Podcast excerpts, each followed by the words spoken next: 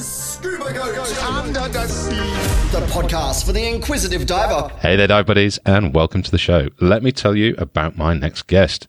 This wonderful lady is a course director, a shark behaviorist, conservationist, public speaker, and founder of the non-profit organization People of the Water. A member of the Explorers Club, she has also been inducted into the Women Divers Hall of Fame, is a member of the Ocean Artists Society and a recipient of the Platinum Pro five thousand, as well as being a writer and listed on as an actor on I M D B. Also known as the Shark Dancer, the Shark Whisperer, and the Mother of Sharks, I'm super excited to welcome this absolute legend and wonderful woman to the show, Christina Zenato. First question, how on earth do you fit it all in? By waking up at five a.m., as you can see. Yeah. It didn't come all at once. It's been different stages, different things through the life. But uh, yes, it's uh, passion, quite yeah. a lot of long hours that I don't feel because I really love what I do. Yeah. And um, living in a place that actually allows me to do them on a short uh, notice. Yeah. So it, in, you're in the Bahamas, right? And I, I've never visited the Bahamas, but it looks amazing, as you would expect. Um, but where, where actually abouts are you? Because I just had a quick look on the map there, and there's a, quite a few islands within the location. That's correct. We, uh, I am in Grand Bahama Island. Um, there's over listed or seven hundred islands, but in total there's over three thousand between islands, keys, and atolls in, in this country. So we're we're definitely an island nation, but wow. I'm on Grand Bahama Island. Okay. Um, well, to, to to kick it off, where did it all start? How did you get into uh, the water? It all started uh, with my family. My family is uh, a family of the ocean. And so as I was growing up, they always brought me to the ocean. My mom is from a part of Italy. Uh, the It's the north uh, west, but it's the northwest on, on the coastline. It's called Liguria, so Ge- where Genoa is. Mm. It's just like in this little corner, and they're uh, fishermen and people of the sea. And then my dad was uh, always a water person. He actually went into the special forces of the military in Italy, mm. what will be now the Green Beret or the Frogmen or the uh, Marines in the United States. And uh, I grew up with these pictures of him doing um, diving with a, a pure oxygen rebreather, but he still had that passion for the water. So both of them always took me uh, swimming to to the ocean, to the sea. Um, my mom's uncle had a sailboat and took people cruising around the Mediterranean for a living. Yeah. And so sometimes in the summer we'll be on the sailboat when he was in port and he wasn't working. And so the water's always been part of my upbringing. Yeah. The passion for scuba diving comes directly from the pictures and the stories of my dad and his background when he was a special forces military. Yeah. Combine all of that with the opportunity of always going uh, to the water and finding myself comfortable in the water. That came the childhood dream of one day becoming an underwater scuba ranger who would have sharks for friends. Yeah, I did see that. Uh, yeah, get rid of the ballet bit. Let's just get in there with the sharks. Yeah, the ballet didn't really fit with, with me. Mm. Glad to hear it. Yeah. um. So, how long did Dad do in the military then? Um, because obviously, my dad was. An, I actually never saw him in the military. He was oh. in the military seven years, and then he retired and started traveling the world, mm. uh, doing a uh, working for construction companies into like large projects. Mm. So, uh, building, for example, roads, railways, bridges. As we were talking about your background in engineering, he was involved in these big projects. And so, even before I met my mom, he actually worked back in Iran and Iraq, Northern Africa. Mm. And then he met my mom in one of the projects when he was working in that part of Italy. And then we moved to, to Africa. And, uh, and so I grew up actually in Central Africa. Oh, whereabouts? Uh, first, we were in Kalonda and Kikwit, which were in the center of what it's called. It's called now the Democratic Republic of Congo. Back yeah. then, it was the former Zaire. Yeah. And then we moved into the rainforest, the Mayombe forest of the current re- Republic of the Congo, which was back back then known as Congo. Hmm. So I grew up in like this very outdoorsy, kind of like wildlife, um, very out of the boundaries. And so, although it was not always by the ocean, uh, when we had a chance, we were always going to the water. Yeah. And so it was this mix, I guess, of wildlife and water that kind of like created me and this desire to maybe one day have a similar lifestyle. Yeah. I didn't really fit with the regular day-to-day life once we moved back to Italy. It just, it just wasn't me. Yeah, yeah. There's no jungle. It's just concrete. It's actually, Italy is beautiful. Don't get me wrong. This mm. is amazing. I come from Verona. Uh, that's where we lived. Uh, we were on Garda Lake. Mm. Uh, there's a, so much history. Every cobblestone of this country has a, something to tell. Every, every time I go to Italy, I'm in love with the little details. But it was just a lifestyle that was not me. So as much as I love uh, the country that I am from, and when I go back, I, I walk through it and I try to absorb every single part of it. Mm. The the nine to five, or the always the shoes on, or you always have to be dressed in a certain way. It just it was just too tight for me. Yeah. Do you um, do you, do you do you find it a little bit uh, weird when, you know, you visit somewhere like, well, Australia or Italy, and there's just so many people around you? I, I kind of struggled with it when I first moved away from living a beach life and coming back to, you know, city life. And I felt like my eyes were just constantly moving because there was so much going on all the time. Yes, I become um, overstimulated, and yeah. it makes me exhausted at the end of the day. Um, what the thing that I still have to adapt to is uh, there's there's two things, and, and this is a little bit like, you know, brought on by island life. One is the distances. In our island life, you're so used, everything is within a certain distance. Yeah. And when you're somewhere else, you know, you need to do something, and it might take half a day to plan, prepare, drive, go and do. And then the other one is like the uh, sometimes the amount of people. Yeah. Just the amount of people that you constantly walk by. So the constant chatter and noise, uh, that can be, uh, for me, uh, strange and just very, like I said, overstimulating. The third one is actually, um, depending on the season, but I, I notice is like uh, my feet at the end of the day after being all day in the shoes. It's just, they're like, please stop. and, and my skin, you know, always covered in clothes. It's just, yeah. it takes a couple of weeks actually for the body to adapt to all that. It does. I um, before I came to Australia, I was out in Papua New Guinea, and I've been living the life in, in Southeast Asia, and I've not worn shoes for six years. So I was very used to walking through the jungle over whatever ground in Papua New Guinea, no problem, uh, barefoot. And then I come here, and you've got to wear shoes. You can't even, there's some places you can't even go into with flip-flops on. You've got to have closed shoes, you know. And um, within a year, my feet were, you know, soft as a baby's bum. It was ridiculous. As soon as you walk over, walk over something that's, you know, relatively flat, I'm like, oh my God, what's that? You know, painful. Island life, I think it's it's an amazing life. But I also have seen a lot of people coming here thinking that it would be an amazing life and running away screaming. Right. Um, literally, you know, like, this is not for me. So there's a lot of people, and, and I'm pretty sure you've experienced that, Papua New Guinea, even more so than this island. At least we're only forty miles from the United States. It's one, you know, island hop, literally yeah. paddle hopper type of flight.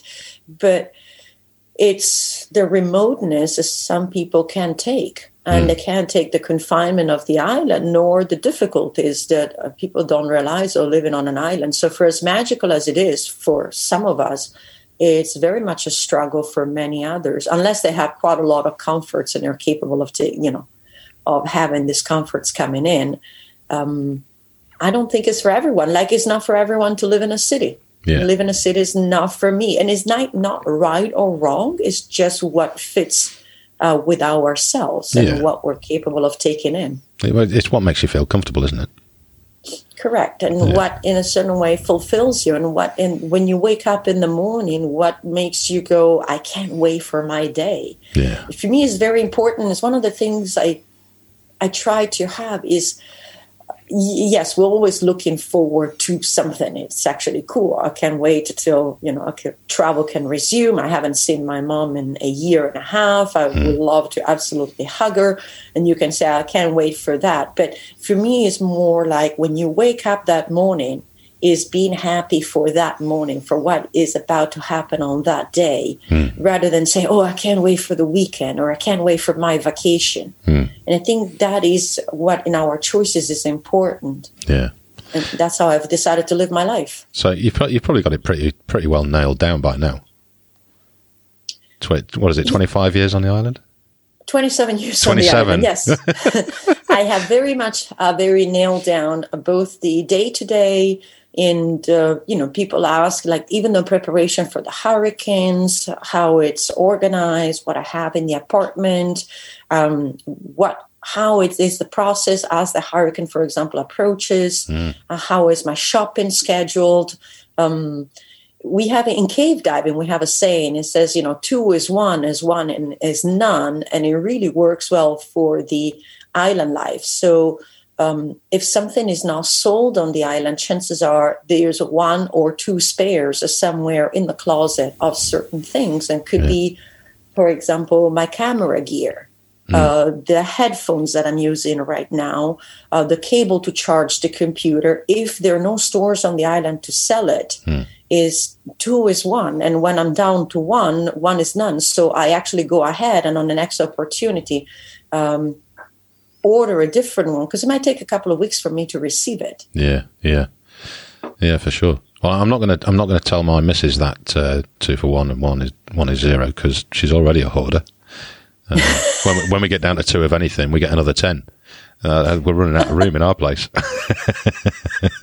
I'm not a hoarder. I'm. Uh, I live in a very small apartment. Everything is organized, but yeah. I have to work with that mentality. So, like um, now is April, so when we go shopping and we buy uh, six can of beans to eat with a salad, mm. currently we also buy six can of beans to put off to the side, ah. and we do that with each shopping. So uh, when the Should the hurricane hit, I don't have to rush to the supermarket to buy supplies, for example, because this is going to be super overcrowded. So I have this system where I spend a little bit for several months in advance. And then when the hurricane season ends, I consume what I've been putting away of these beans and mm. these vegetables and these chickpeas and all that, and then start again yeah.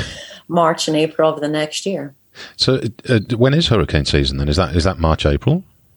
No, the no. official is June first through end of November or first of November. But oh, the wow. peak season is usually um, beginning of August, sorry, end of August, September. And we've been having some, you know, really weird storms on the twenty-fifth of October. But I would say the peak season is really September, so like at the end of the summer when is the hottest. Mm. Uh, we've been having storms also in June, July, but like usually the, the big ones, the historical ones that have demolished this island have all been between September and October. Those That's our peak season. Yeah. And is it is it regular occurrence that every year there's a serious amount of damage done, or are you all getting better and better each year at, at protecting yourselves? Uh. No, there's not each year, but the, the storms have progressively become stronger. Okay. And uh, strong storms are historicals. I mean, if we look back at eighteen sixty-five, there were still strong storms, so they're not mm. uh, unique. The problem is right now they're more frequent. So we had a Hurricane Force five, a Hurricane Matthew hit here in two thousand sixteen. Mm. And then in two thousand nineteen, we had Hurricane Dorian, which basically ravaged between Abaco and Grand Bahama. Mm. And um, we're still recovering from Dorian. Wow. Dorian was one of those monster storms um, at two hundred plus miles per hour winds, and it literally sat on the island for three days. So um, if a hurricane comes through, it usually takes about twelve hours. Okay. Um, it's a different kind of strength, uh, storm. So we hope not to have to relive Dorian for maybe a decade or more so, but mm. it's all dependent on what's happening with, you know, our oceans, uh, the climate change or mm. whatever it's happening with the heating up of the planet, and the storms have definitely changed in frequency yeah. and increase in intensity. Yeah. It's all a very fine balance, isn't it? Yes, and it's not that every year. Last year, luckily, we were very lucky. We had one storm coming through, Hurricane Force One. And for us on the island, Hurricane Force One is kind of like, oh, yeah, Hurricane Force One, prepare, it's okay. And I sit on the couch, power goes off, and twelve hours later, the happy island back on its feet yeah. is, you know, the Hurricane Force Four and Five, and Four and Five that then sits on the island, obviously. It's it's different. So the, the island yeah. is very. The islands are very well prepared. Um, the way they manage power and water, I think, is very very good.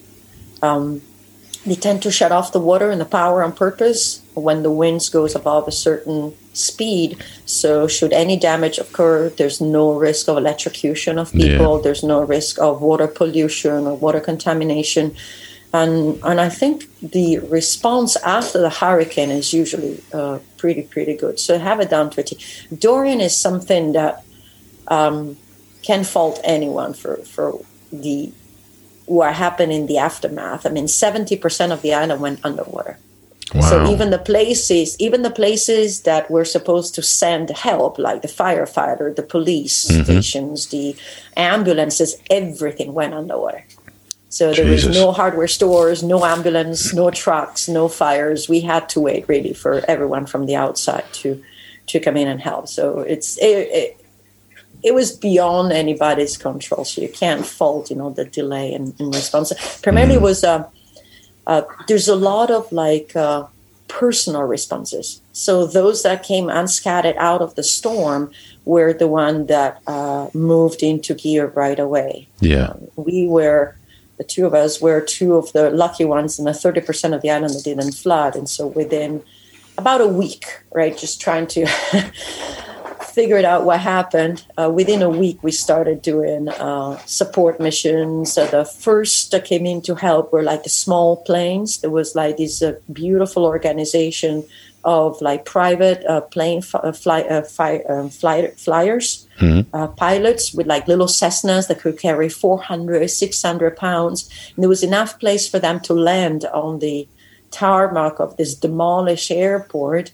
And then anybody, everybody that had a vehicle, obviously the Rotary Club, help and all of that, mm. we started carrying things everywhere where we could. Yeah. And then the big boys came in, you know, the the big organizations started coming in, and there was like the bigger airplanes coming in, which obviously were needed, but it was mm. really cool to see like individuals that had come out unscathed and had a vehicle. Everybody pitched in to help anybody they could. Yeah. Yeah. Real community bonding.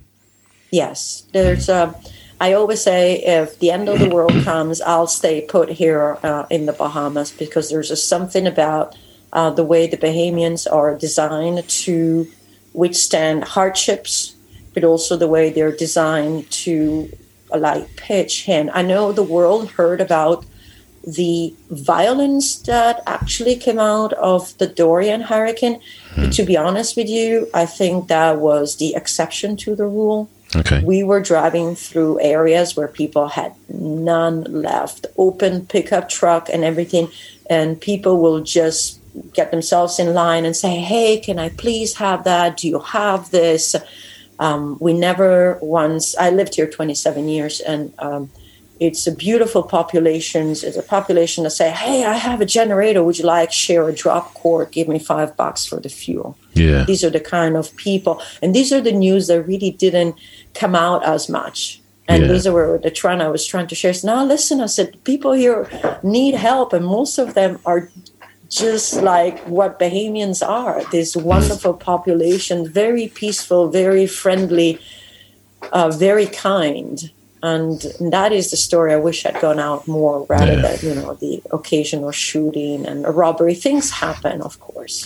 Yeah, but and like let's, I said, let's be fair. I mean, the media is going to focus on those things that are going to catch a story in a headline, aren't they? It, it, yes, and it was unfortunate because there was a lot of people saying, well, we're not coming because it's so dangerous. And I'm like, it's not. It's not dangerous. Uh, just please come. People need help, and people are very friendly and very thankful. Yeah. Ah, it's good to hear. Well, let's hope that you don't get many hurricanes for many years. Thank you. Yes, let's hope not, because right now we are actually um, we were slowly recovering. We were doing good. And then, you know, COVID hit. And that was uh, oh. was another big blow because yeah. obviously these islands, um, they're, you know, they have a fishery industry. They have a banking industry. Uh, there's some construction industry. But then primarily there's a lot of tourism industry. Mm-hmm.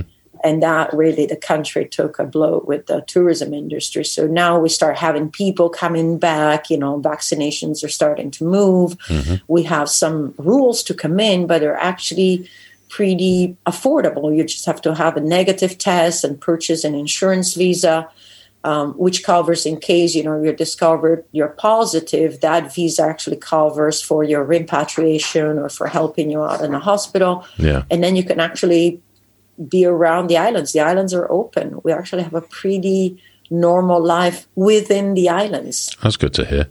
I see yeah, it. Um, nice. I'm, I'm in a group. Um, it's Texas Scuba Divers on Facebook. There's like nearly three thousand members in there now. And oh, can, wow. I'm, I'm getting pretty jealous about it as well because over that side of the world, you seem to have it have it nailed down with getting across borders and going diving. You know, see, see people popping down to Cozumel and Mexico and all sorts. And, yeah, uh, some countries don't even have rules like Mexico, but like for us, it's negative test and mm. purchase the visa. And then while you're on the island, included in your visa, after three, four days, you have to have a quick test just to make sure you're still not sick. Mm-hmm. But otherwise, you know, shops are open, activities are open, the hotels are open, yeah. people are out and about. Um, I think we still have an eleven p.m. curfew, but personally, I don't feel it. It doesn't really affect my lifestyle. So. Yeah. Well, I mean, when you're getting up at this time in the morning, I'm, I'm not surprised yeah, that you're well well into your bedtime by then. Yeah, eleven p.m. is, well, I'm, I'm already in my R E M, I'm pretty sure. So um, uh, we should talk about diving really as well, but um, before I do, um, what what is it that you do fitness-wise? Because you're obviously a, a very fit woman. And I noticed on, I was doing a bit of Facebook stalking yesterday, I think it was. And uh, I saw that you did some training for a half marathon and stuff like that. Is, is there other stuff that you do to maintain your fitness? So my two, uh, I would say my three way of maintaining fitness. The one that are designated as fitness is I do morning runs and then usually um, either morning or evening, depending on my schedule, mm. a yoga practice. Okay. Uh, pretty advanced yoga practice. Those are primarily my two ones. So it's running and yoga. Mm. But then I have a physical job.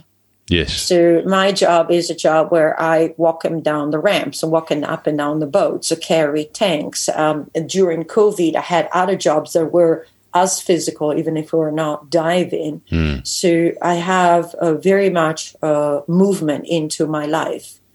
So on an average day, um, and I did this just to calculate, you know, but like for me, it's very easy to put in on a day without running ten thousand steps. Yeah. On a day with running, it's going to be twenty to twenty-five thousand. So yeah. uh, that's what I do. It's a mix of exercising and then having a very active lifestyle. It could be a walk on the beach with the pups or going swimming with them. And yeah. And then do, do something physical in the garden or helping someone with some work at their home. You know, it's just, I'm just a very active person. Yeah, yeah. I saw the little video snippet of you swimming with the dogs chasing after you. And then, you know, like the cave diving itself, in, it's, it's a hike, uh, you know, workout itself. You know, a day mm. of cave diving is we can hike sometimes for... By the time we carry all the gear to the cave entrance, sometimes we're down at kilometers with all this gear on our, because we did different trips from the car to the cave entrance. Yeah. Then you start doing a three to four hour cave dive. You swim in two, three kilometers by the time you go in and out, mm. and then you carry everything back. So a day of cave dive, you know, the next day you can easily rest. That's, so loads, of, that's loads of calories. I, I, I'm trying to find someone that's... Um, a nutritionist that's a scuba diver that can actually quantify and discuss the calories burnt while we're diving, because it's it's relatively common no- knowledge that, you know, we're looking at about three hundred forty calories for every thirty minutes that we're submerged. So if you're really? doing a, yeah. Huh. So if you're doing a three, four hour dive and then you've got all the equipment carrying before and after, you, you don't really need to do any other exercise, do you? No, that day we don't do any other exercise. And maybe mm-hmm. the next day we also don't exercise. Not that the next day we wake up and go for a run. We actually kind of like relax. Maybe at the end yeah. of the next day, I'll do some, some yoga. yeah. uh, primarily obviously to also loosen up the muscles. So for me, flexibility is also very important. Mm. So all these activities are very good from a cardio um, point of view, obviously man- maintaining the weight, uh, mm. burning the calories. But then yoga is, I usually say yoga is the one that repairs everything else that I do in my life. So uh, yeah. carrying a rebreather through the forest, going cave diving for four hours in a certain position has a strain on certain muscles on your back, on your mm. shoulder muscles, on, on certain, you know, the, the lower back, for example. And so then I do yoga. And it could be either a very intense practice or sometimes what we call restorative yoga, which where I focus on really stretching and moving those muscles that in a certain way tighten one yeah. way. I try to stretch it the other way. Yeah, yeah. I should I should, I should do some yoga. The missus keeps trying to get me to do it, but um, I'm more much more into uh, lifting heavy weights. But it's... You can do both. I know, you can do I should stretch more, to be honest. And- yeah, I should stretch more. I get many aches and pains, and it's it's because of lack of stretching, I'm sure. Um. Anyway, let's let's let's get on the diving front. Going tangent man here. Um. Okay. So since we mentioned the, the, the caves and the cave diving, um, how did how did you? W- was it just a transition, or did you just get curious going from open water into cave diving? And what was the attraction at first? The attraction came very early. Um, on the island, we have caves, but we also have this beautiful cavern called Ben's Cavern, which was uh, dived the first time by uh, my original mentor, Ben Rose, mm-hmm. back in the sixties, early seventies. And so when I was here as an open water diver, uh, they were offering the cavern tour. So the cavern is the first room. You don't go beyond the daylight. It's a little guided tour. Mm-hmm. And I joined it, and I actually lied because you needed to have twenty log dives, but I actually had eleven.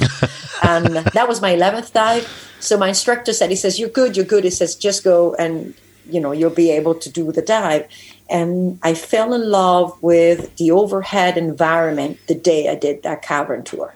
Yeah. The clarity of the water, the stalactite and the stalagmites. For me, cave diving is like opening uh, this enormous, enormous book. I imagine going in one of those ancient libraries and I open this giant book. It's kind of like has a little bit of dust as you open and it goes poof.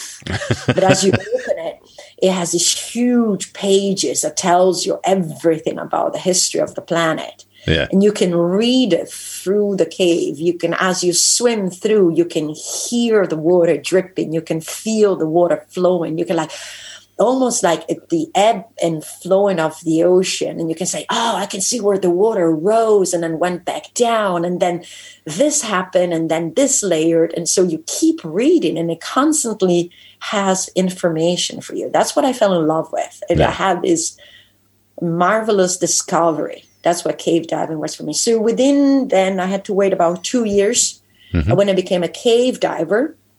And then I came back on the island and I started cave diving.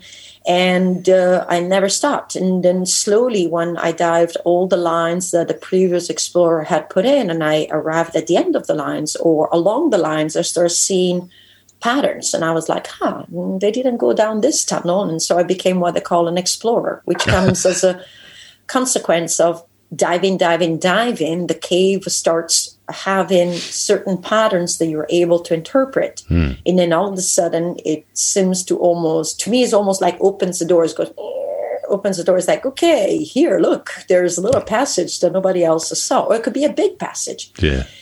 And then twenty twenty was, I would say, the pinnacle of, of uh, Uh, my cave diving career, together with my buddy Kevin Lorenzen, we actually discovered two brand new cave systems, like entrance from the entrance. Really? So before I was laying line in previously explored caves, and uh-huh. I found up to kilometers of new tunnels in previously explored caves, which is pretty cool. Yeah. You know, that hundreds of people came through that cave and nobody noticed that. But like two brand new uh, virgin system, we were able to lay over fifteen kilometers of lines in these two systems. fifteen kilometers? We had nothing else to do. Yeah. Bloody hell. How long did that take you?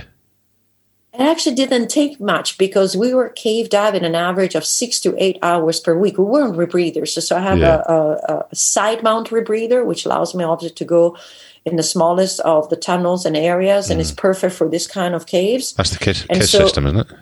The KISS system, KISS Sidewinder. Yeah. And uh, we were doing, usually on a fresh rebreather, we would do a four to a four and a half hour cave dive. Mm. And then within one or two days, uh, uh, knock off the next two and a half hour dive on a short, either picking up some strands, maybe doing some, some photography, maybe doing some uh, mapping at the time. Mm. So, um, and then break down the rebreather, pack it up again and start all over again. Yeah. Uh, during the height of COVID, there was nothing else to do. And so we had a special permit to go cave diving from the Bahamas National Trust and the police force. And they gave it to us because obviously you go from, you know, your storage where the cave the gear is to the cave. And obviously social distancing is, is very much present. Yeah. And that kept our sanity. We would, I think if it would have been in our regular work time, we will still be working on that project. Mm. But so maybe because ma- of the six to eight hours, we actually knocked off a couple of cave, a cave in like two and a half, three months. Brilliant. So maybe COVID was a bit of a blessing. That COVID for me was not um, really all bad time. It yeah. was a interesting time. Um, it actually brought up some changes. Um, That for me were positive, especially mentally. Mm. Physically was a little bit of a struggle in the beginning, especially with the limitations of the two hundred meters from home exercise. Uh, you couldn't go out on a boat. You couldn't even go on the beach. Some wow. of that stuff was tough, especially in the middle of the summer. But like psychologically and in the long term, twenty twenty for me was not actually a bad year. Yeah. It was a unique year of, of reinvention, rediscovery, I, a newfound freedom that I kind of lost in the last few years. Mm-hmm. If I have to say, for me, two thousand nineteen was actually the worst year. In two thousand nineteen, I lost my dad on April fourteenth. Six weeks later, I lost my mentor, Ben Rose, and his wife and dogs in a house fire. They basically, they wiped him out in the middle of the night.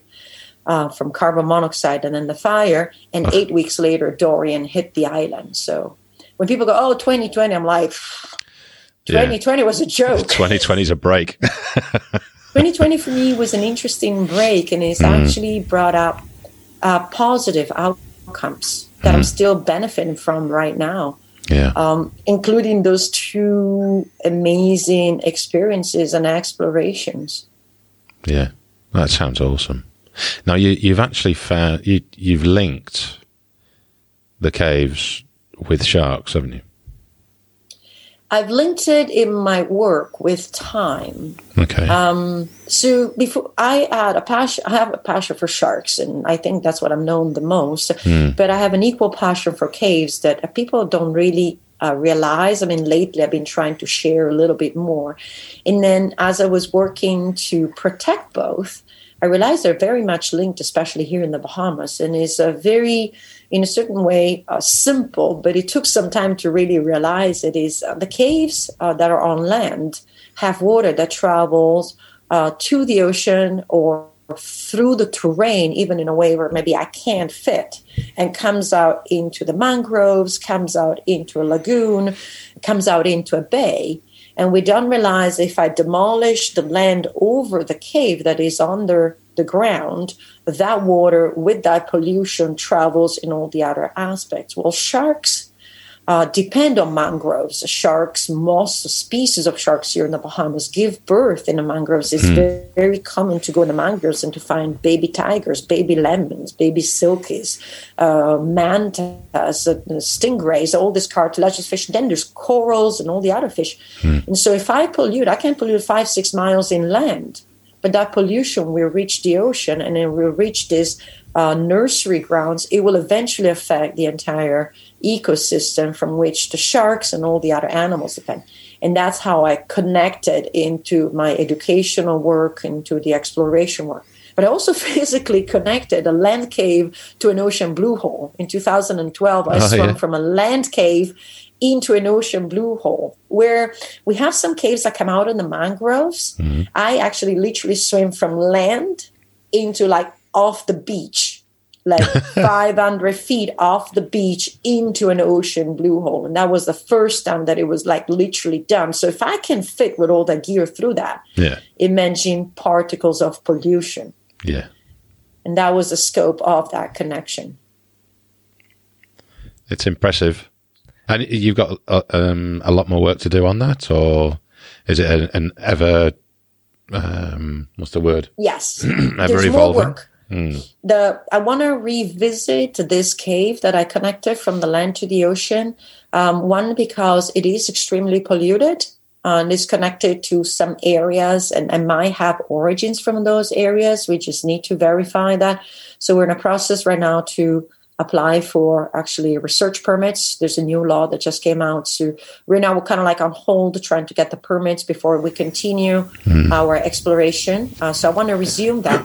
But we still have quite a lot of um, entrances. So one of the things that we've done is we um, basically identified all possible entrances. And this, what we do, we go in a hike literally through them, you know, with boots, machete, long pants and everything. Mm. And then when we arrive to the area, we do like little scouting. And so what we're trying to do is just really give a very, very detailed map of every possible entrance, even if it doesn't have a lead, and say, hey, look, here we found fresh water. Mm. Uh, I can't fit through because the cave entrance collapsed, but we saw signs of stalactites, stalagmites. And at least there's a comprehensive map for now of this island and some of the keys. And then hopefully um, with time, and if we ever be able to connect finances, do that on different islands. Yeah, and have more of these um, kind of like comprehensive understanding on what runs below our feet. Because it's very true, out of sight, out of mind. And it's mm. very unfortunate because it's what is out of sight is very still important for our health. Oh, for sure. Yeah. Did you, did you watch um, Seaspiracy yet? Uh, not yet. Okay. I heard... Uh, I heard about it. I actually heard um, the good and the bad, apparently, yeah. of uh, Seaspiracy. So, but I can give my complete opinion. I can only base on mm. the two factions. I had people that were totally, yes, a Seaspiracy, and I also heard a lot of people, scientists primarily, saying, careful with, with Seaspiracy. Yeah, so, yeah. I'm going to reserve my opinion for when I watch it. Yeah, for sure. Um, it's only there is it, one, one thing. Yeah. Go on. Sorry. Uh, go I, I was just going to say with that, um, you're saying that out of sight, out of mind. And one of the things that stood out to me on that uh, show was, um, you know, that, that you can see the damage that trawler netting, that kind of thing, does from space or from, you know, overhead, as it were. Um, but you can't necessarily see it in day-to-day life, out of sight, out of mind. That's correct. Mm-hmm. So there are some, some things that I heard that Seaspiracy actually uh, brought up to the attention. There are others that I have some concerns with. I heard, you know, that they say, oh, everybody start, should stop eating fish. Mm-hmm. And uh, uh, the concern that I have with that, and it is an opinion that goes around quite a lot, but um, having lived on an island nation for twenty-seven years, but also having traveled through Fiji and stayed in the village and lived with the local people, as well as growing up in Africa, I do believe that a statement like that is um, good for those that have choices. So mm-hmm. let's call it the Western world or the more, you know, a civilized world. I still do believe that uh, there are places where people cannot afford Uh, not to fish. Yeah. And so when it comes to that, is maybe people that have the opportunity should make more mindful choices. So for example, I have the opportunity, so I have I am making more mindful choices. Yeah. However, I know there's also people out there. If you come to the Bahamas and look where the people live in the Keys and how they live, is uh, the mindful choice might not be available. Hmm. During COVID, it was not financially available for some people, but to go out and provision for themselves. Yeah. So maybe we should talk about more how uh, fishing uh, has to change, and our expectations is to change. And when I say our expectations, I do believe that people that go to the restaurant expecting always to find always a list of the fish available, that mm. has to change. That has to disappear. Yeah. But to me, the local guy that swims, yesterday I was out on a boat, there's a guy carrying a cut-off, you know, plastic drum behind himself, free diving with fins, mask, you know, like a little bit of duct tape around the master strap, trying to catch some lobster and fish and put it in a bucket behind him. Uh, he's not creating a dent no. into the population, and that's just a, a practical provisioning. Uh, I will never allow myself to go up to him and say, hey, sorry, but, you know, you should stop fishing and eating fish. It's burning yeah. more calories than he's actually fishing. Yeah, that's just, it's just a ridiculous provision. notion, isn't it? Yeah. So I think these generalized notions that they needs to be applied a little bit differently. Mm. I am totally against longlining, trawling, uh, the industrial fishing, the freezer boats. I am yeah. uh, totally against that. But if we go back to a more traditional kind of provisioning, I think there is still room for people to make a living, for fish to make a comeback. So the pressure needs to stop from the big places, from the big cities. So to be honest with you, from there's in the United States some chain restaurants that specialize only in fish, and I yeah. try to imagine what it takes to supply chain restaurants, a whole chain of just a seafood. Those have to go if you want. If if you want my opinion. Yeah. Not the little Fijian that sits on the side of the road with three fish or threaded through a line that eat fish with maybe a spear. Mm. Well, that's it. I mean, it's, it's it's the bulk, the bulk trawlers, and you know the demand in the in the modern Western world that's causing it all, isn't it? Simple right. as. It's just like go to the supermarket and expect not to find fish, and do not complain about it. Mm. Yeah. That is the part you want to do. Your part is that stop being so picky and demanding. Yeah. Yeah, Western um, world, you've got many animals that you can eat. You can eat a lot of, you know, non-meat as well. Places there's like Bahamas. There's a lot of non-meat or, alternatives. Yeah. There's a lot of non-meat, non-protein, non-meat alternatives that goes from the farmed animals all the way to the farm fish or the industrial fishing mm. that the Western world has uh, options. Um I've seen that also, like I was traveling through India. They also don't have no meat options, but their diets are very, very also in a certain way poor. So there's mm. very much alternatives that people can take. Like I said, to transfer that to certain places, for example, the Bahamas, our agriculture is almost inexistent, and it's not for lack of trying, it's for lack of terrain. Mm. And well, it's, it's similar in P N G. They don't, there is no, uh, well, I can't say none in all of the country, but particularly where I was living, that you don't see cattle, you don't see hens, and, and you know an, anything that you would take as, as as farm food or farm animals. It's just non-existent. It's vegetables, stuff from the jungle, and fish. That's it. That's all that's available. So yeah. it's it's got to be used. Here, there's no farming, no cattling, nothing like that either. So. Mm. It's, um, I, I don't know, there's a lot of opinion on that. It's just I um, I'm not what I would call myself an extremist, and no. I think sometimes uh, blanket statements like that uh, can be harmful, because then they're directed towards the uh, wrong people. And we can go as far as uh, um, we can condemn some of these people doing something, but then I would like to uh, go back and say, hey, how's your family situation at home?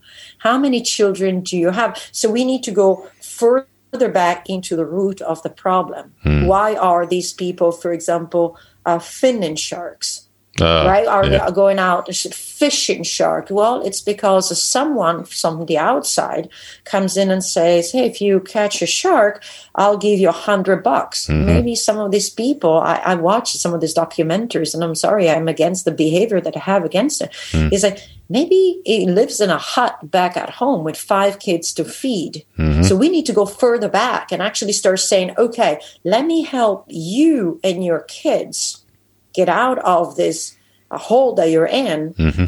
through education. Uh, one of the programs that we had here um, that I was participating here on the island with a company called the Underwater Explorer Society was specifically that. We train Bahamians in scuba diving so that they can actually have an alternative career. Yeah. And the scuba diving is the first step.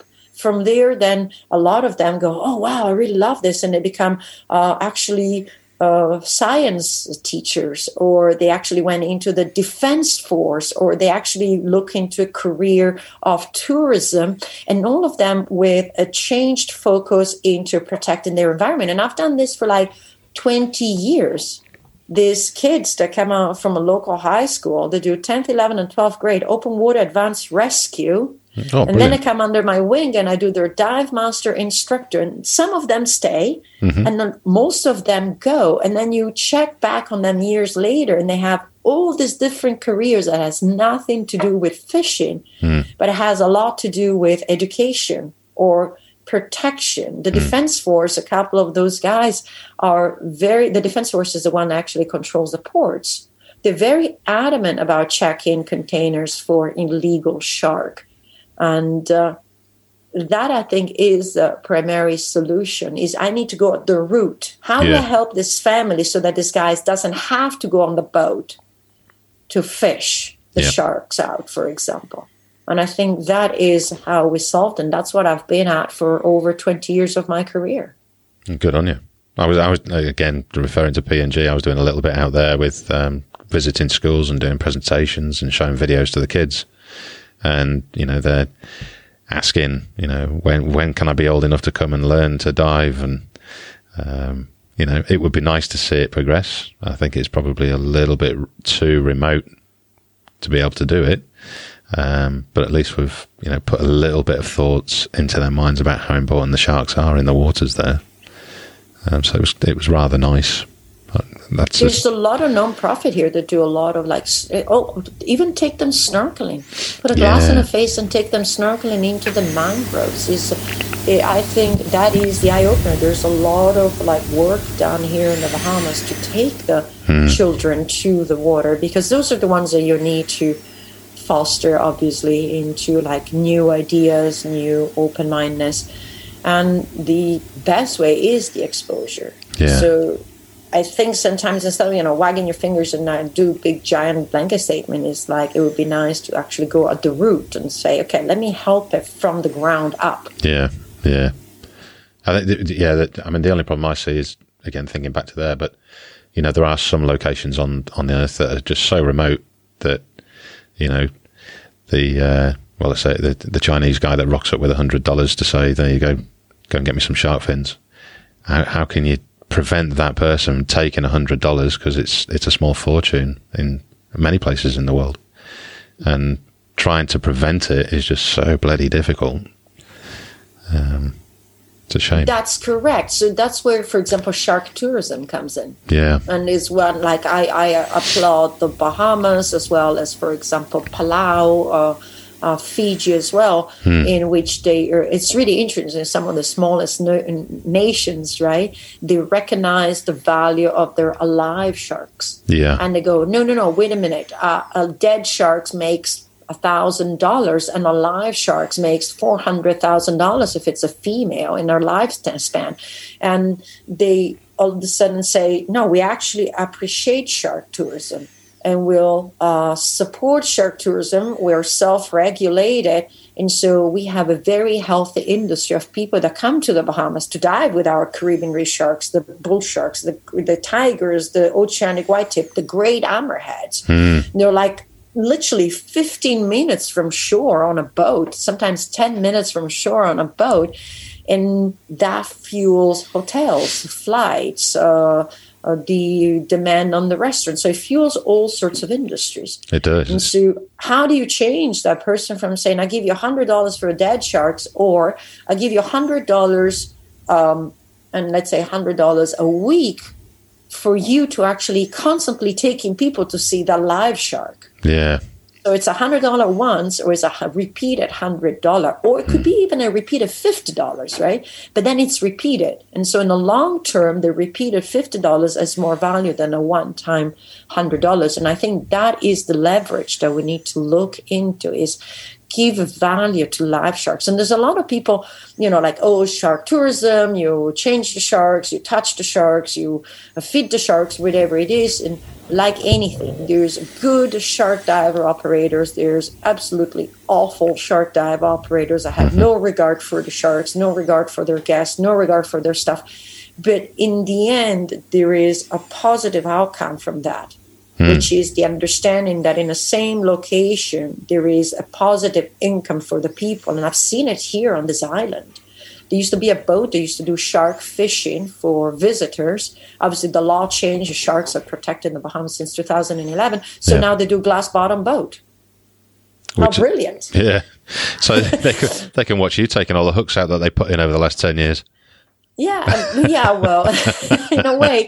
But they, they, they did like easy fishing, you know, tiny little hook and fishing. But they yeah. went from doing this silly, you know, shark fishing, which they never caught them because, you know, they will use too small of a hooks and lines. So, yes, a lot of mm. hooks and lines inside of sharks to actually glass bottom boat. And it became like, wow, this makes sense. I can come out here five times a day mm-hmm. with the same group of sharks. And it's renewable. It's yeah. a renewable income source. And you don't, an and you don't have world, those. You don't have to deal with tourists that are pissed off because they've not caught a shark, that, but they've seen what you've said they'll see: sharks through the glass in the bottom of the boat. Easy, correct.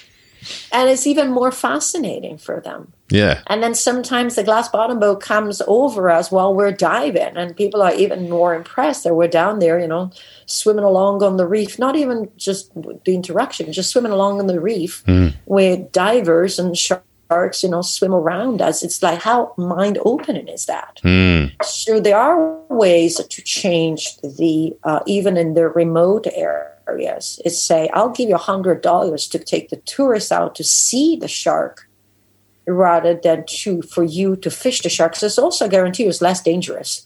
yeah, yeah, for sure. Um, you... Um You know, one of the uh, one of the courses that you did that I noticed is um, you entitled it um, "Shark." Was it "Shark Yourself"? It's a "Shark Yourself" is the expression I use with my students. Yeah. I tell them at the end of my presentation is that you're here to shark yourself. It's called the Shark Handling Course, okay. And it's a course that I teach one on one with uh, uh, whoever is interested, and uh, what they do is that they come in and they actually stand side by side with me uh, in full chainmail, and they really learn to uh, connect with the sharks. So it's about understanding my group of sharks, but in general, a little bit sharks' behavior, the fact that it's their ocean, not ours. Um, a little bit understanding that when we go and interact with them, we interact on their terms according to their day rather than our terms. So nothing is guaranteed, but it's more just um, a shark yourself experience. It's like one of the, I say, say maybe one or the two or three places in the world where somebody will say, yes, please go ahead and reach out and uh, try to touch the sharks and welcome the sharks into your body and just surround yourself. Hmm. And it's very rewarding to teach. I'm actually this morning, as soon as I'm done with this, I'm going. I have a student here, an eighteen-year-old girl. Oh yeah, and uh, yes, yeah, so she's absolutely excited. We just started yesterday. She did the observation dive, and today we're doing two training dives, and it's about really this uh, different outlook at sharks, mm. and hopefully creating a new interest. And they become ambassadors. I've taught people that came from all parts of the world, and then they go back to these parts of the world of which I do not speak the language, yeah. and they do their posts in their language. So, you know, like you have somebody going back to Russia, and it's like, oh, I just did this thing with Christina. And in Russian, they tell their friends about how amazing sharks are, or Czech Republic, or Malaysia. Um, I'm trying to think, uh, you know, Georgia mm. from the former U S S R. So mm-hmm. uh, all these languages that I will never be able to speak, thanks to the person that comes here, they become the ambassador, this bridge mm. between getting that the message sharks across.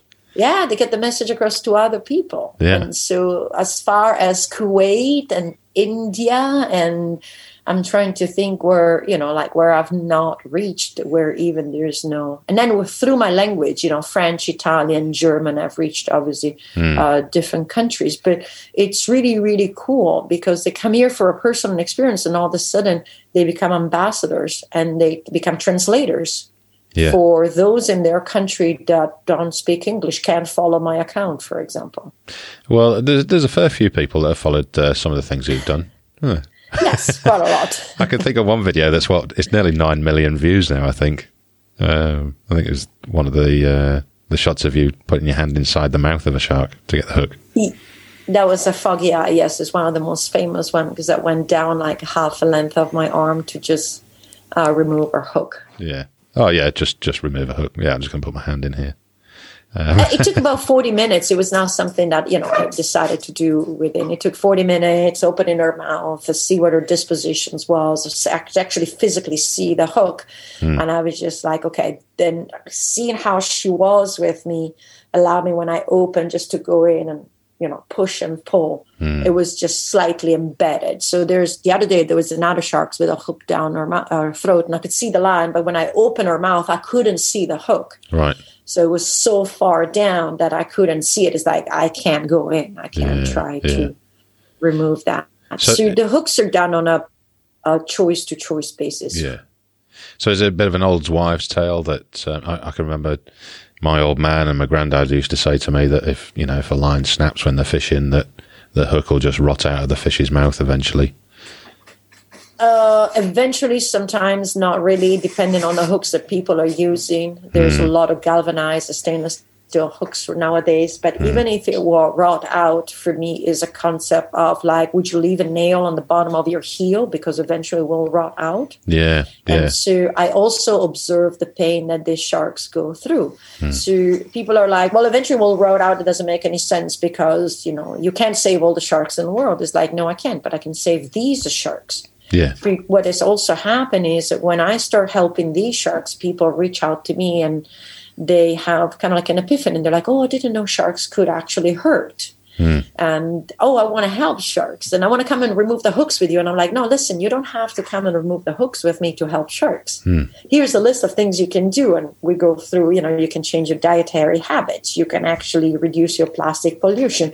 You can become more of an eco-tourist rather than always expecting the super clean beach with a super perfect resort. Yeah. You can go and do more natural tours with local people that emphasizes the tourism income of using someone local rather than using like a big, you know, like a cruise environment or anything like that. Yeah. So there's a lot of things that we can do. And so the simple act of removing the hook, which for me is I want to help that shark. That shark is my baby. I'm going to help her as much as I can. Yeah. Right? It's I- silly. It's not silly. It's my prerogative. These are my sharks. I don't want to see them suffer. Then it becomes like, oh, wow, I want to help sharks too. And then mm-hmm. it becomes this bigger call to action. So I think there is mm-hmm. a value in that. Yeah. What you do with removing hooks does infinitely more than what most documentaries could ever do. Yes, for people to see uh...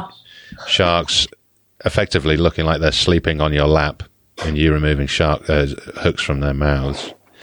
It just goes completely against the grain of, well, the past two generations or so of looking at sharks and seeing the horror that's been portrayed on the T V. That's correct. There is, I think, a lot of misinformation. It's very hard to skirt out of it. Like I'm part of, you know, sometimes I do T V programs and they sometimes always start with this kind of like heightened state. And I'm like, why do you always have to start with a heightened state when you know that the end result is we're going swimming with sharks and it's okay to go swimming with sharks. And so mm.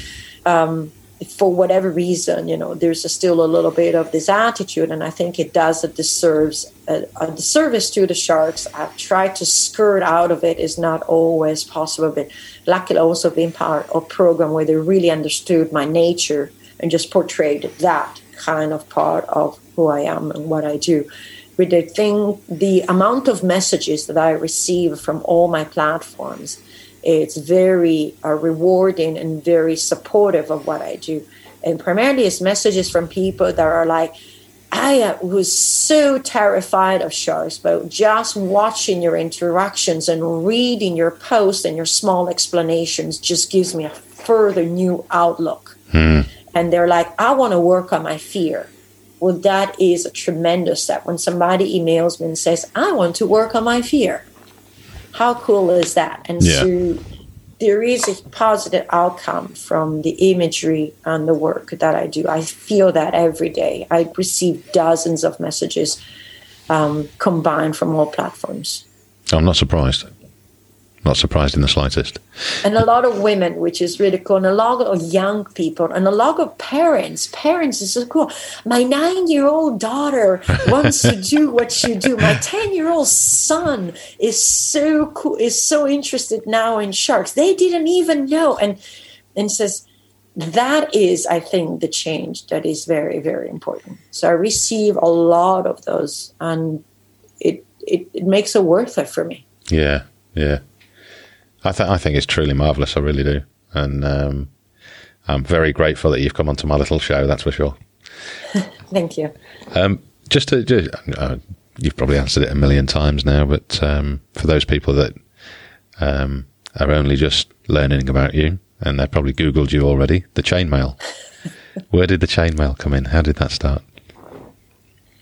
So chainmail was created as a collaborative effect from yours very own uh, Ron and Valerie Taylor. Oh, yeah. And a gentleman called Jeremiah Sullivan back in the days. So Ron and Valerie Taylor, if you are Australians and you don't know about them, shame on you.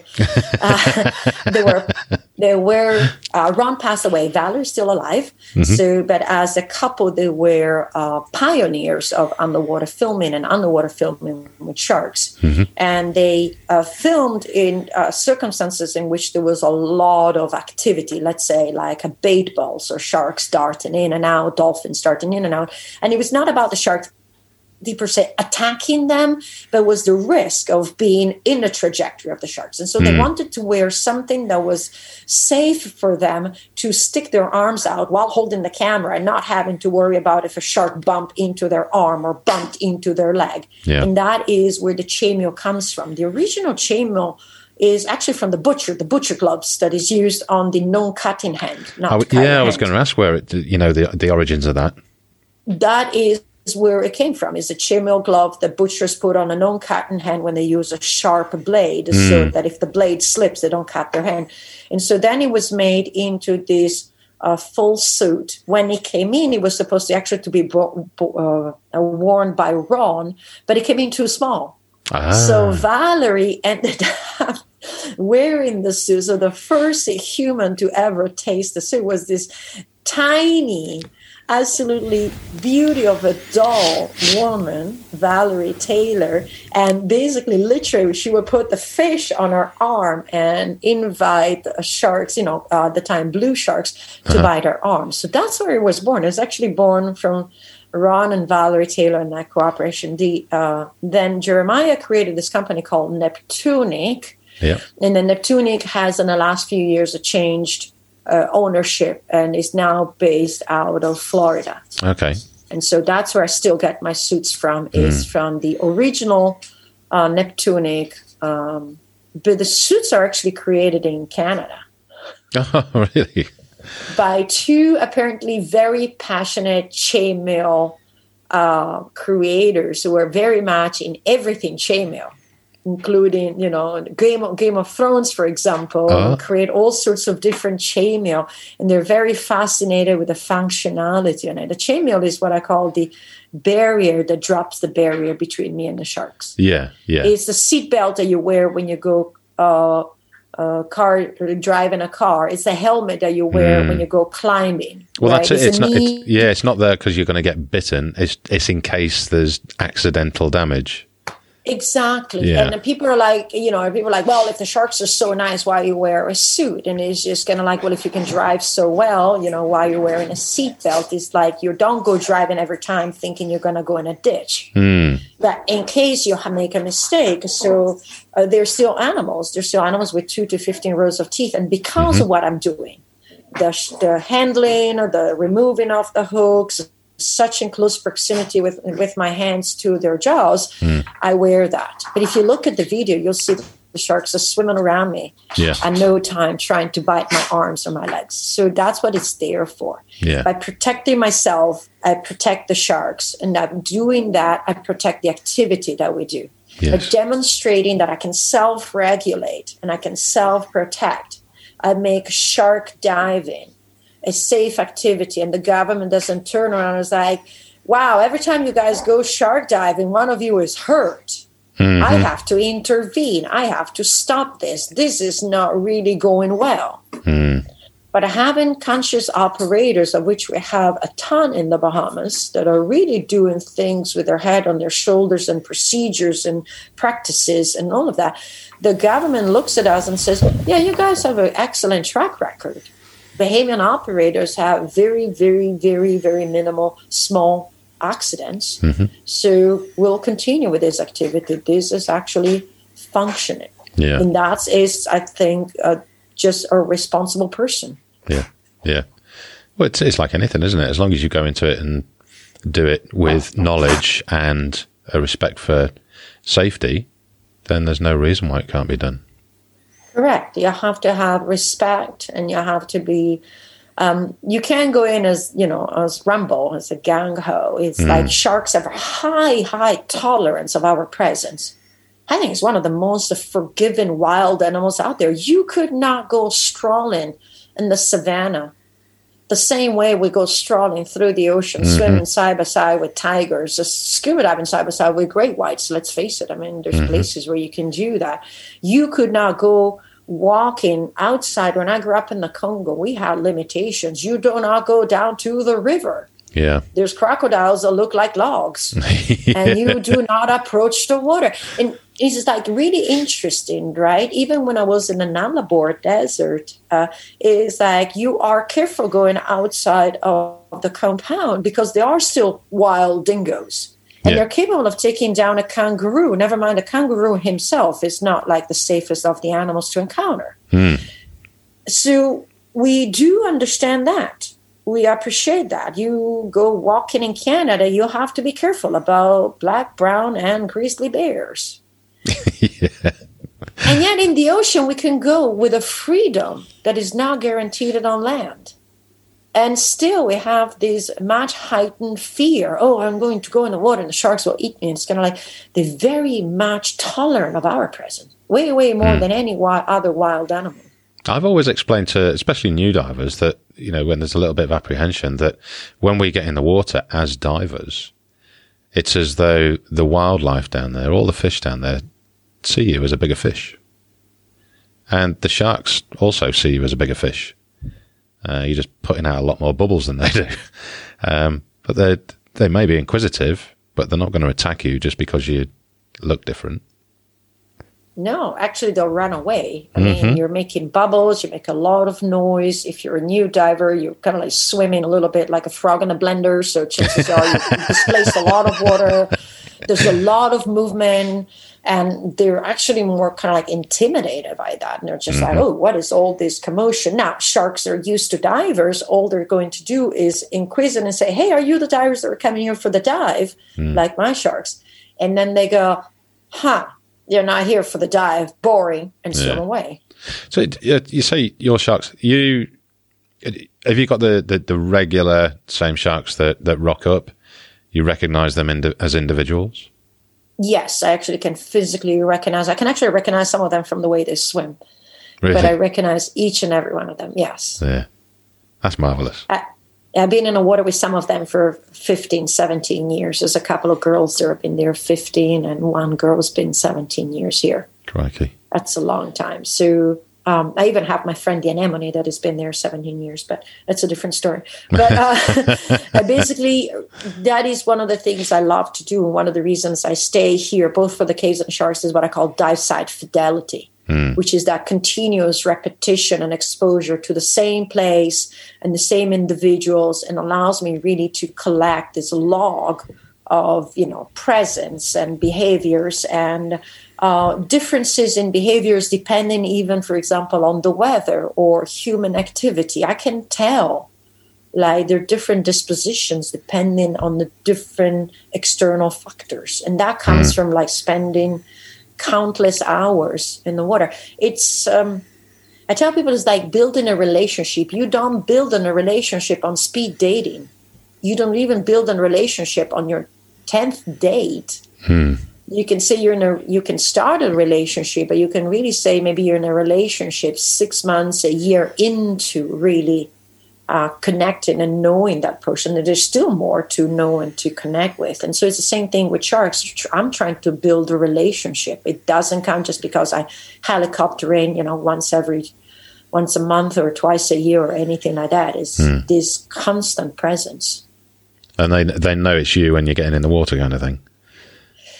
A lot of people say they do. Um, I've noticed even when I teach the course, I can have the students several feet away from me and they have, you know, the fish and everything. But some of my girls will uh, preferably come to me rather than going to the student, to the mm. new person. Um, they're very keen. I had a shark, a foggy eye used to follow me no matter if I was doing the dive or if I was just down there guiding someone. She will just follow me the entire dive. Wow. Always. I had a grouper that did the same. Um, I had a Sucrian agent and Peanut. That no matter if I was down for the shark dive or if I was down there diving or even free diving, they will just basically be with me the entire dive, stand next to me, and just kind of like, yeah, no, y'all stick with you.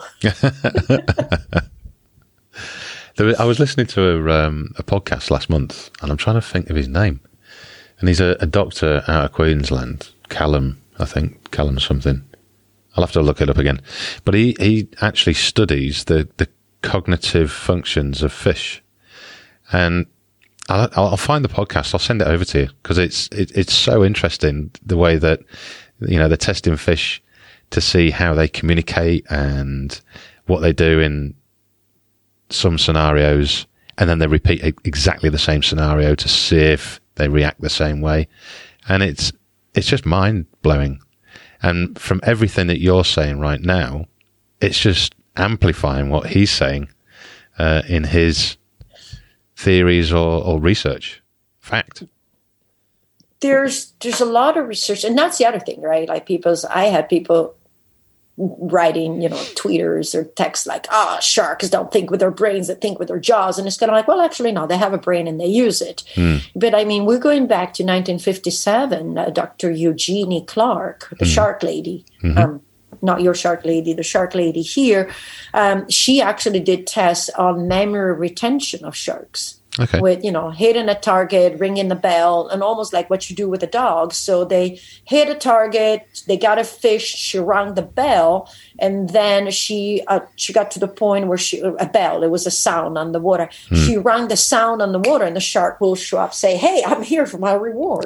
So a full cognitive connection and a memory retention. She demonstrated that in nineteen fifty-seven. It's in her book, The Lady and the Shark. Okay. Um, there's another book that is really cool like that. It's from Jonathan Balcombe. Okay. It's called What a Fish Knows. And it's about like the thinking and like the behavior of the fish, but also how they communicate and the hormonal and all that. And it goes beyond, you know, oh, this is a fish. This is how it swims. This is where you find it. It's more about all the behavior and the psychology. So much research in that book. Mm. And kind of like cute, funny, informative. It's called What a Fish Knows. It's like really, really cool. I'll have to have a look at that one. I like stuff like that. Um, I did, um, there, there's one question I've got to ask you. There's a, um, a guy over here in Sydney, and um, he's part of a, a, a buddy forum online on Facebook.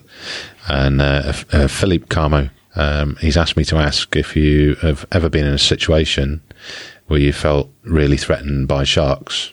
And if if so, how did you overcome it? I never have. uh, felt threatened in that kind of situation.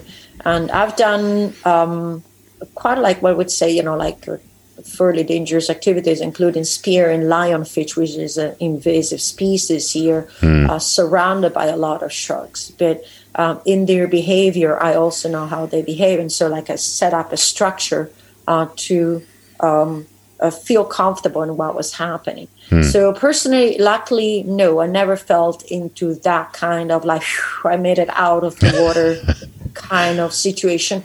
There are instances in people where people have uh, come to that.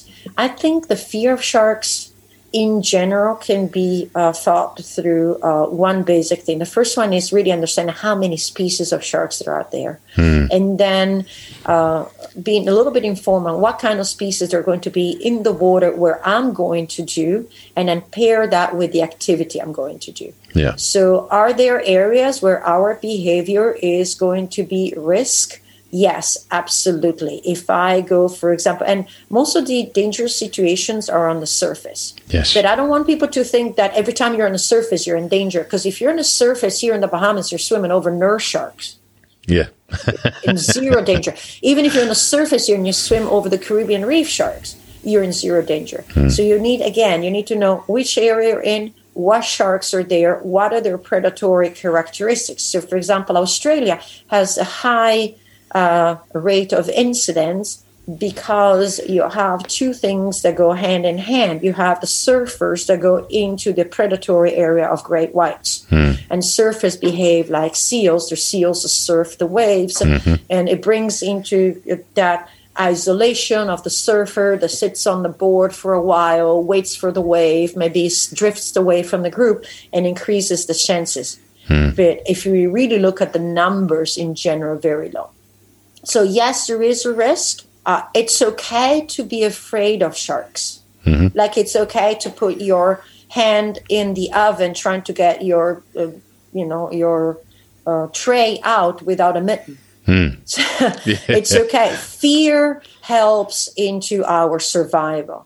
Is when fear blocks us in our steps from doing anything that it's unhealthy. Yes. It's when I'm saying, well, I had, you know, a kid yesterday is like, oh, I don't want to go swimming here in the Bahamas because there's sharks. And I'm like, there's clear water, there's calm water, the sharks can see you. We have plenty of swimmers. The conditions are for a shark to go, yeah, you're you're actually totally endangered. Hmm. So um, first one, so is understanding the sharks, their behavior, and the activity I'm going to do.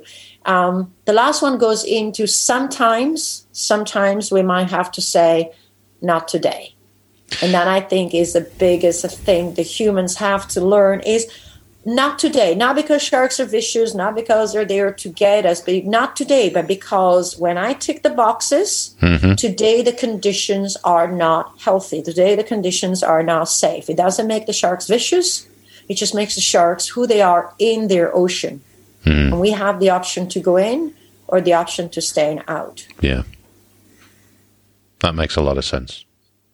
And uh, I suppose um, I'm just thinking, because when you said that, you know, you make a decision not today, um, I instantly thought of another one of your videos from my Facebook stalking the other day was um, when you, you'd hiked in to do a cave dive, a couple of hours, got all set up and all that kind of stuff, and then any, any, any, any, any came into your head. Any, any, any, any. And you thumb the dive. And yes. that... I didn't it, even submerge. Yeah. I didn't even submerge. It's just basically told my body, you go and do... He had some other things to do. I uh-huh. said, you go and do your dive. Uh, we just readjusted the bottom time, and I basically hauled all my stuff back out of the cave and back to the truck. Yeah. Well, that watching that bit of the video as well, it... it, it gave me flashbacks to talking to Gareth Locke a few episodes ago, who's doing the human mm-hmm. factors in diving. Correct. Is there space for that in the professional tri- training? I'm going to literally ask every course director that I talk to on this uh, on this podcast their thoughts on human factors and where it would sit Absolutely. in. Absolutely. Yeah, I am very fond of Gareth Locke and the, the concept of human factor. I'm very mm. fond of sharing the uh, near misses rather than just the misses and say, well, this happened. And that's the reason why, for example, in my training, I always tell my divers, you have to go diving for yourself. Mm-hmm. So things might happen. And if you do them within the parameter of your training, you also have the tools to get yourself out of the situation. Then you go a little bit further within the parameter of your training. Then something else happened. And so uh, a lot of suggestions that I give people is go diving, gain experience. Yeah. It's okay to make mistakes, right? If you do the mistake within your parameters, all you're going to do is fix the mistake and go, oh, I learned that. Yes. That was this issues and that issues, and discuss them. So try not to do the zero to hero, for example. Mm-hmm. Yeah. And... Uh, But yes, there is room. For me, there is room. And luckily, I have a position here in which I had, I trained someone to dive master and they wanted to go immediately to instructor. And I had the uh, power in a certain way, in the position to say, no, um, you're going to wait one year. Yeah. So why don't you sit a dive master for a year? Don't worry about teaching. Don't worry about try to take someone new in the water. Just go out and guide the certified divers. And then a year later, when I put her through her instructor course, and I asked her, I said, was it worth? She glided through the instructor course. Yeah. Absolutely glided through the instructor course. And I said, was it worth waiting? And she said, absolutely. I said, there's nothing like a year of doing the dive master, which has less liability because you're dealing with certified divers. Mm-hmm. And then me preparing her for her instructors for her to go, it really made a difference. Yeah. Well, that's the thing. I mean, you can't teach experience, can you? You can only gain it. You can talk about it, but to, to get experience, you've got to actually physically do the job. You can't teach experience. You have to gain experience. One of the things I mentioned, Kevin, uh, the guy that we did the exploration of these caves together, right? Mm. When he started cave diving, it was uh, three years ago. Okay. And and I told him, I said, you have work to put in. Some days you will come diving with me and we'll just go a little bit further into your training. But before we do that, I said, you need to swim the lines within your parameters of your training. Some yeah. days I would there be you, some days not, because, you know, cave diving was also my activity. And so he swam all these lines. And mm. then we went a little bit further into the training. And then he did a little bit more into that level of training. And so it was a progressive, slow um, review, yeah. you know. And sometimes it, we might be diving together and I will catch something and I will, we will come out and we will discuss it. Mm. But it, sometimes I will dive and I... Uh, would catch something on myself and I will come out and voice it and say, ah, during that dive, this happened or this feeling surfaced or I had this. I need to change that. It did not work well. And we actually have an open discussion on some of these um, actions. You know? um, mm-hmm. and, and that I think is what Gareth is trying to say is, let's talk about these things. Yeah. Instead of pointing fingers, says, no, it would never happen to me. It's like, yes, because there is one common denominator in all of us is we're human and we make mistakes. Yeah. And you kick, you kicked on a, a key factor there as well. He's been, he's been able to discuss it afterwards. Yes. And it's, it's very rare that that happens with, with, with recreational divers, you know. It, it is. They. I actually have this thing. I do it on the boat when I come out with my recreational divers, obviously in a, in a soft manner, but I actually say, hey, you know, I was watching you. Uh, your obesity was like super inflated. You might want to try, you know, how did you feel? I said, did you inflate and deflate a lot? It's like, oh, yeah, I did. I said, you might want to try two pounds less, right? And mm. and it's just... Um, So you kind of like do an approach, but yeah, it, it should be talked about. Yeah. And it's really funny. It's like, uh, for example, I've been banned twice, right? Uh, you, in my early career. What? Banned? In ninety-five, ninety-five banned, yes, yeah, yeah. The D C S in ninety-five oh, banned, and banned. ninety-six. Yeah. Bent, bent, B E N T. Yeah. And every time I say I've been bent, the first question that I receive from a recreation diver is, oh, what did you do wrong? And I'm like, uh, I went diving and I decided to come up. And it's, if we actually had an open conversation that beca- having the bends, it is an inherent risk of submerging, mm-hmm. absorbing nitrogen and ascending. Yeah. there's a joke, but it's not a joke. It's the truth. If you never want to get bent, they say don't go diving, or if you go diving, don't come up, because as soon as you increase, you have a difference in a partial pressure and a gas exchange with internal and external, mm-hmm. there's a bubble production. Yeah. Obviously, we mitigate that. I got bent on a series of issues, and it was just like little tiny escalating issues: dehydration, being cold, uh, diving twenty-one days in a row, doing too many dives. But if you mm. looked at my profiles, they're all with, within the limits. Perfect, yeah. All within, perfect on the table. And so being able to eradicate that, oh, what did you do wrong? Like, yeah. I would never do that. And it's kind of like, you don't know all the psychological leading factors to that moment. Mm. And that is the issue. And that's what Gareth is trying to explain. It's not just, well, I will never do this. I will never go in the water without checking my oxygen on the rebreather. It's like, you don't know what were the distract. We need to understand the distracting factors up to that moment. We need to understand the psychological pressure up to that moment. We need to understand what actually happened at home sometimes. Yeah.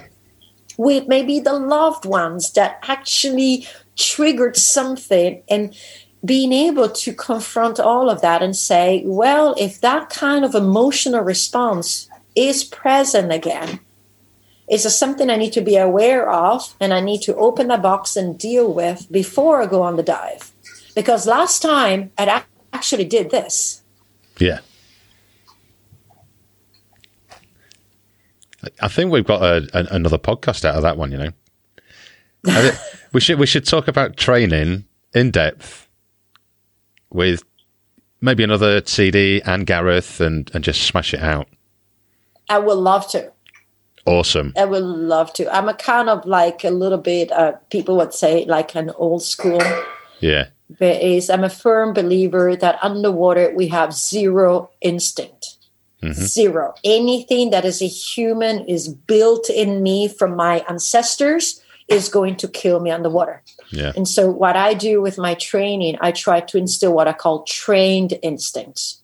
So things are repeated mm-hmm. and practiced and done to the point that I think, well, that's an instinct. Yeah. It's like, well, it's not. It's actually, you learned it. It's a trained instinct, because yeah. the instinct of someone that is not trained, if they were to run out of water, out of, sorry, out of air underwater, is to shoot to the surface. Yeah. The trained instinct is to either switch, like in some cases, on a redundant system, or to go to a buddy, mm-hmm. right? So that is the trained instinct. Instinctually, I will never go to the surface. Instinctually, I'll turn into either my um, redundant system, mm-hmm. a bailout system, or my buddy. Mm. But that is not the response that naturally as an animal I would have. Yeah. So for me, it's very important in training to do this trained instinct. It's like it becomes so natural that you think that is the only option. Sure. I, I've I've been a massive believer. Repetition, repetition, repetition. And it's got to be done Correct. that way. It's got it's got to be go second diving, nature. diving, diving. You yeah. have to go diving. Just don't keep doing. The, the premise is a lot of people, they do courses, courses, courses, courses, courses. That's okay. But you need to go diving, because when you do all these courses, you're always under a protective wing. Mm. You always have a little bit of a like extra, you know, like uh, a supervision from somebody that is higher than you. Go diving. yeah. Go diving. Get out there and make your mistakes and have fun. Yes. Mm. Christina, I, th- I think we should wrap it up. I think we've been going for about an hour and a half now. Yes, we and I have. Feel like we're only just getting going as well. You're not going to get in the water if we keep going. yeah, I have to go soon. yeah, um, well, we, we can wrap the podcast up, and we'll we'll definitely um, come back and do the training bit as well. Uh, I would love to. That would be, that would be an really awesome cool. idea. Okay, well, thank you very much for being on the show, and uh, thanks everybody. This is Scuba Go Go Under the Sea, the podcast for the inquisitive diver.